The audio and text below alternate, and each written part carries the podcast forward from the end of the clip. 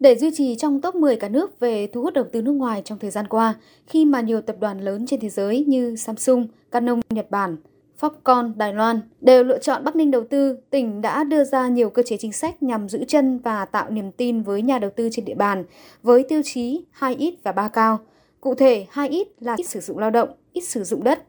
3 cao là số vốn đầu tư cao, hiệu quả kinh tế cao và công nghệ cao. Ông Nguyễn Quang Thành, Phó Giám đốc Sở Kế hoạch và Đầu tư tỉnh Bắc Ninh cho biết, địa phương đã chủ động thực hiện năm sẵn sàng gồm sẵn sàng mặt bằng, nhân lực, cải cách, hỗ trợ và chống dịch. Cùng với đó là tích cực cải cách thủ tục hành chính, đẩy mạnh tiến bộ xây dựng công trình dự án trọng điểm,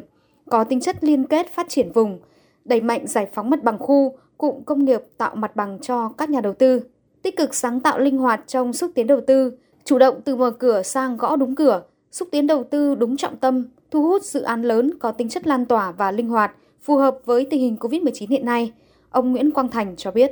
Đối với Bắc Ninh hiện nay thì cái việc mà hỗ trợ các doanh nghiệp sản xuất kinh doanh là mục tiêu đặt ra hàng đầu. Tỉnh đã có chủ trương là giao ban quản lý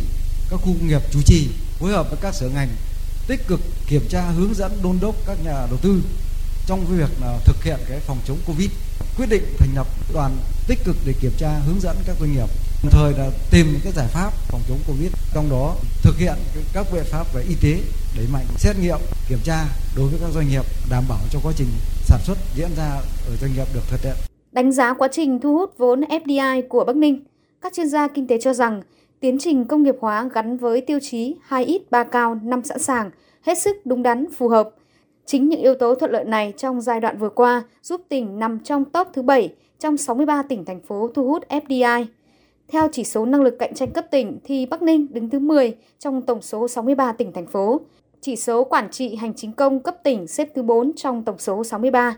Trong bối cảnh đại dịch COVID-19 gây ra các hệ lụy sâu sắc về kinh tế, xã hội, chính trị trên quy mô toàn cầu, cạnh tranh chiến lược giữa các nước lớn ngày càng gai gắt, thì cơ hội thách thức với doanh nghiệp Việt Nam sẽ đan xen.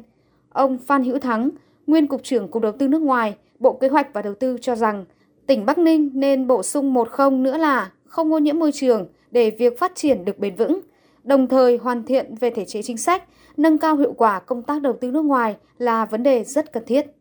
Các địa phương, trong đó có Bắc Ninh, cần phải triển khai nghiêm túc các chính sách, các cái định hướng phát triển kinh tế xã hội của Việt Nam mà đặc biệt là về đầu tư nước ngoài theo đuổi và thực hiện nghiêm túc cái nghị quyết 50 của Bộ Chính trị